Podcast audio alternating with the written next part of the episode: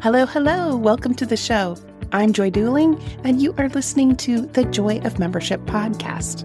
This podcast is for membership leaders. So we talk about strategies for attracting, engaging, and retaining members. But that's not entirely the focus of the show because let's be honest here, there is no shortage of advice out there on best practices in membership. What we need to talk about is how to actually make those things possible in the real world. How to be absolutely sure that growth practices are going to stick. How to make those things easier, more consistent, and even automatic in some cases. Sound good? Then stick around because we're about to jump into it.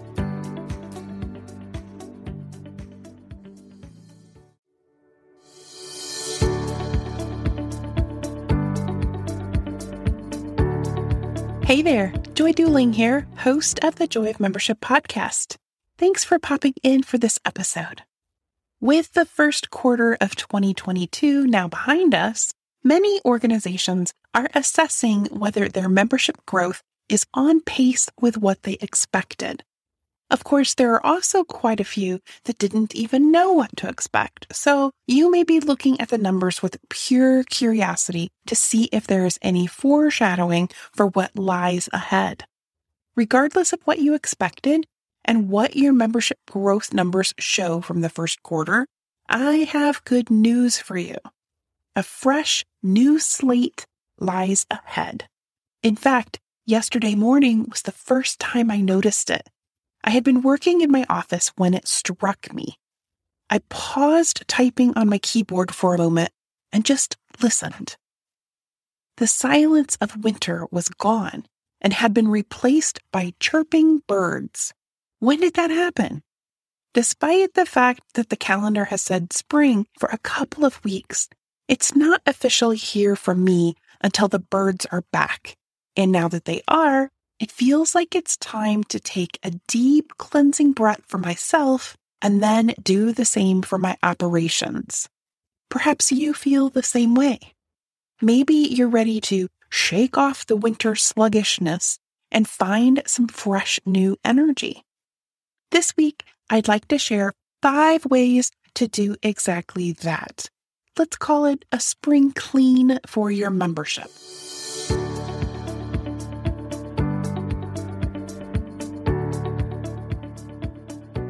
So, spring cleaning your membership. Here are the five areas that I'd suggest giving attention. Number one, review your member service practices.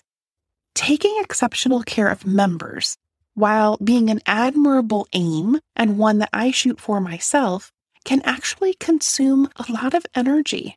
There are emails to read, replies to send, problems to troubleshoot, lost passwords to reset, reports to run, things you need to circulate to committee members, invoices to send, payments to process, and the list goes on and on.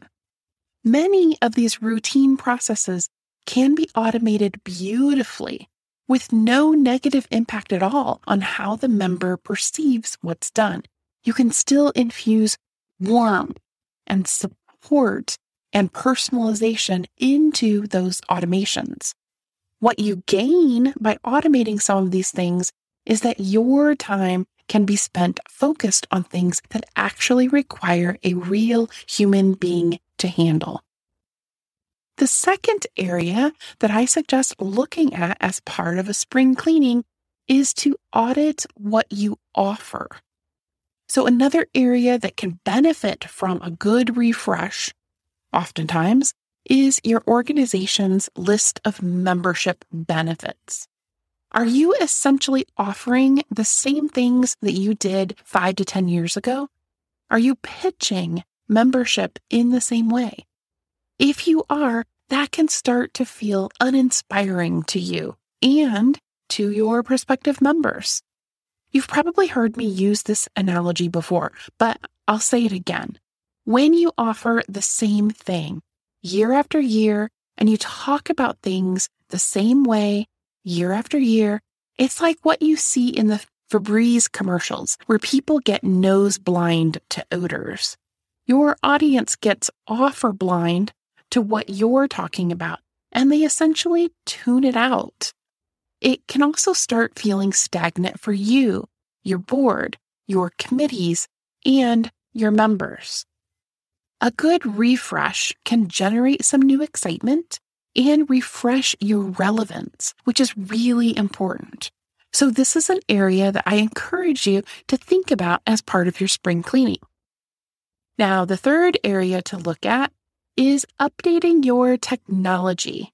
If you've known for a while that your website content is outdated, if it's been years since you've had a professional design, or maybe you've never had a professional design, if it feels like you've outgrown your tech solution, this is something that can be very easily changed. Most of the redesigns that I do for clients take less than 30 days. Actually, four weeks is typical. We do planning in week one, a draft design in week two, edits in week three, and we launch in week four. Now, when launching a whole new technology platform, like maybe you want to move everything over to JourneyCare or to Wild Apricot, we're talking about probably six weeks to do it because there's a little more setup that's needed for building out your membership rules, handling your database, things like that. However, with that being said, I have also seen organizations procrastinate on making these changes for years, literally years.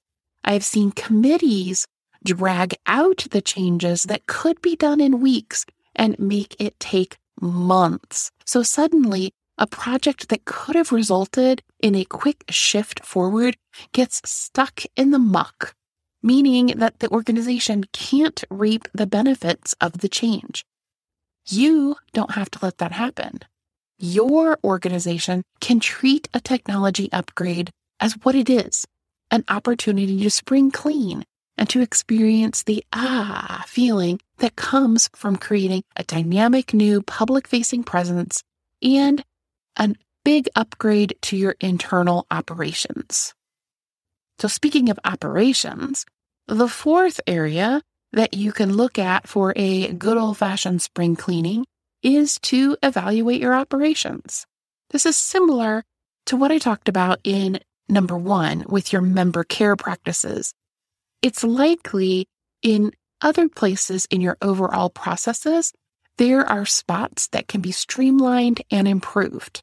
Perhaps there's information that you're still tracking in Excel spreadsheets. You're passing it around in email.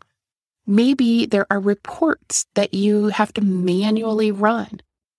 Perhaps there are key committee members or volunteers that have to be manually notified when certain things happen. These are all prime examples of operational tasks that are probably consuming somebody's time, perhaps even multiple people's time. And often we just continue doing them in the same way that they've always been done because we don't even think about a better way being possible. As an example, one of my clients has to collect information from members on a regular basis. The member submissions must be aggregated, and the association has a mission critical reason that this information is required. The association's executive director previously spent hours upon hours chasing down these reports. She's been doing it for years.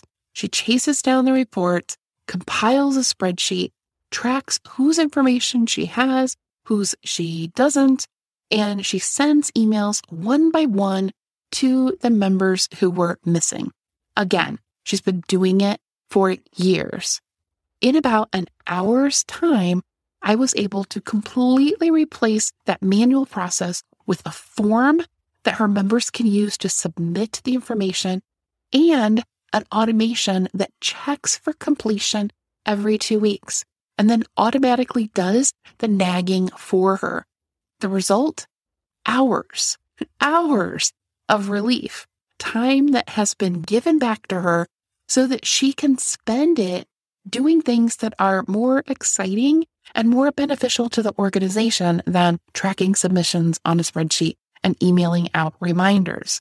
It's just one of those things that she never even thought that there might be a different way of being able to do it. So She was just doing it in the best way she knew how. And there are probably lots of things like that in your operations. So, the fifth and final area that I want to encourage you to look at as part of a spring cleaning exercise is to check your financials. How often do you look at which of your offerings are actually being utilized by members? Chances are good that you have some benefits that are winners and others that are duds. Sometimes organizations like having a list of member benefits that reads like one of those six page menus from a Chinese restaurant with the teeny tiny font and nearly every possible dish you can imagine there for the choosing. The trouble with having a long list of member benefits is that it may not be financially advantageous to do that. If you're putting time and resources into creating and running programs that don't gain traction, that's taking those resources away from other programs that matter more to your members. When I was executive director of a membership based nonprofit here in central Illinois, I had a board member who regularly reminded our team that members vote with their wallet. In general, I think he's right. So it does make sense to look at what's sparking financial growth and what's actually a hidden financial drain. Now, please note, I'm not suggesting that you need to get rid of certain types of membership because they aren't money makers. Addressing issues of inclusion and equity may mean that you make certain financial choices about your membership levels or what's offered. But instead, I'm saying that there is a cost to running any kind of program or offering any kind of benefit. So if you're not seeing participation, it's time to look at whether maintaining that in your menu of benefits makes financial sense. You may need to prune it out or look at your messaging to see if something is misaligned. Maybe the language around what's being offered just needs to be revamped to show that there truly is a value for that existing in your slate of benefits. So there you have it. Five ways that you can spring clean your membership to shake off the winter doldrums and spring into new growth. Give these some thought and drop me a line as to which you're going to tackle. I would love to hear about that.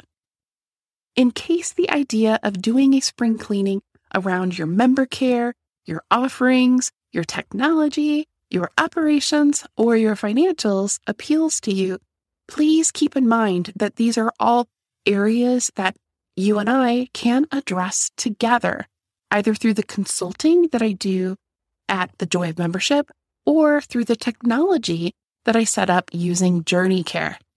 The first step is always a chat, which you can schedule by going to joyofmembership.com slash consult a 30 minute Zoom will give us a chance to get to know each other, and I will lay out exactly the steps that I think you'll need to take to create that spring clean effect. That's it for this week. I'll be back next week with another episode. In the meantime, take care.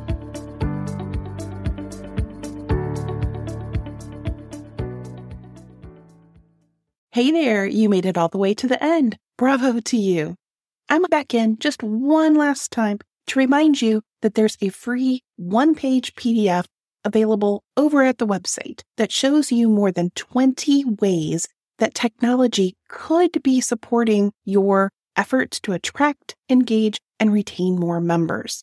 It's actually broken down into the stages of the member journey, so you'll know exactly where each piece fits. And everything that's on that one pager can actually be automatically done for you with software that costs less than $1,000 per year. So if you haven't already grabbed it, you can get your copy at joyofmembership.com slash tech. joyofmembership.com slash tech. T E C H. Have a great week and I'll see you next time.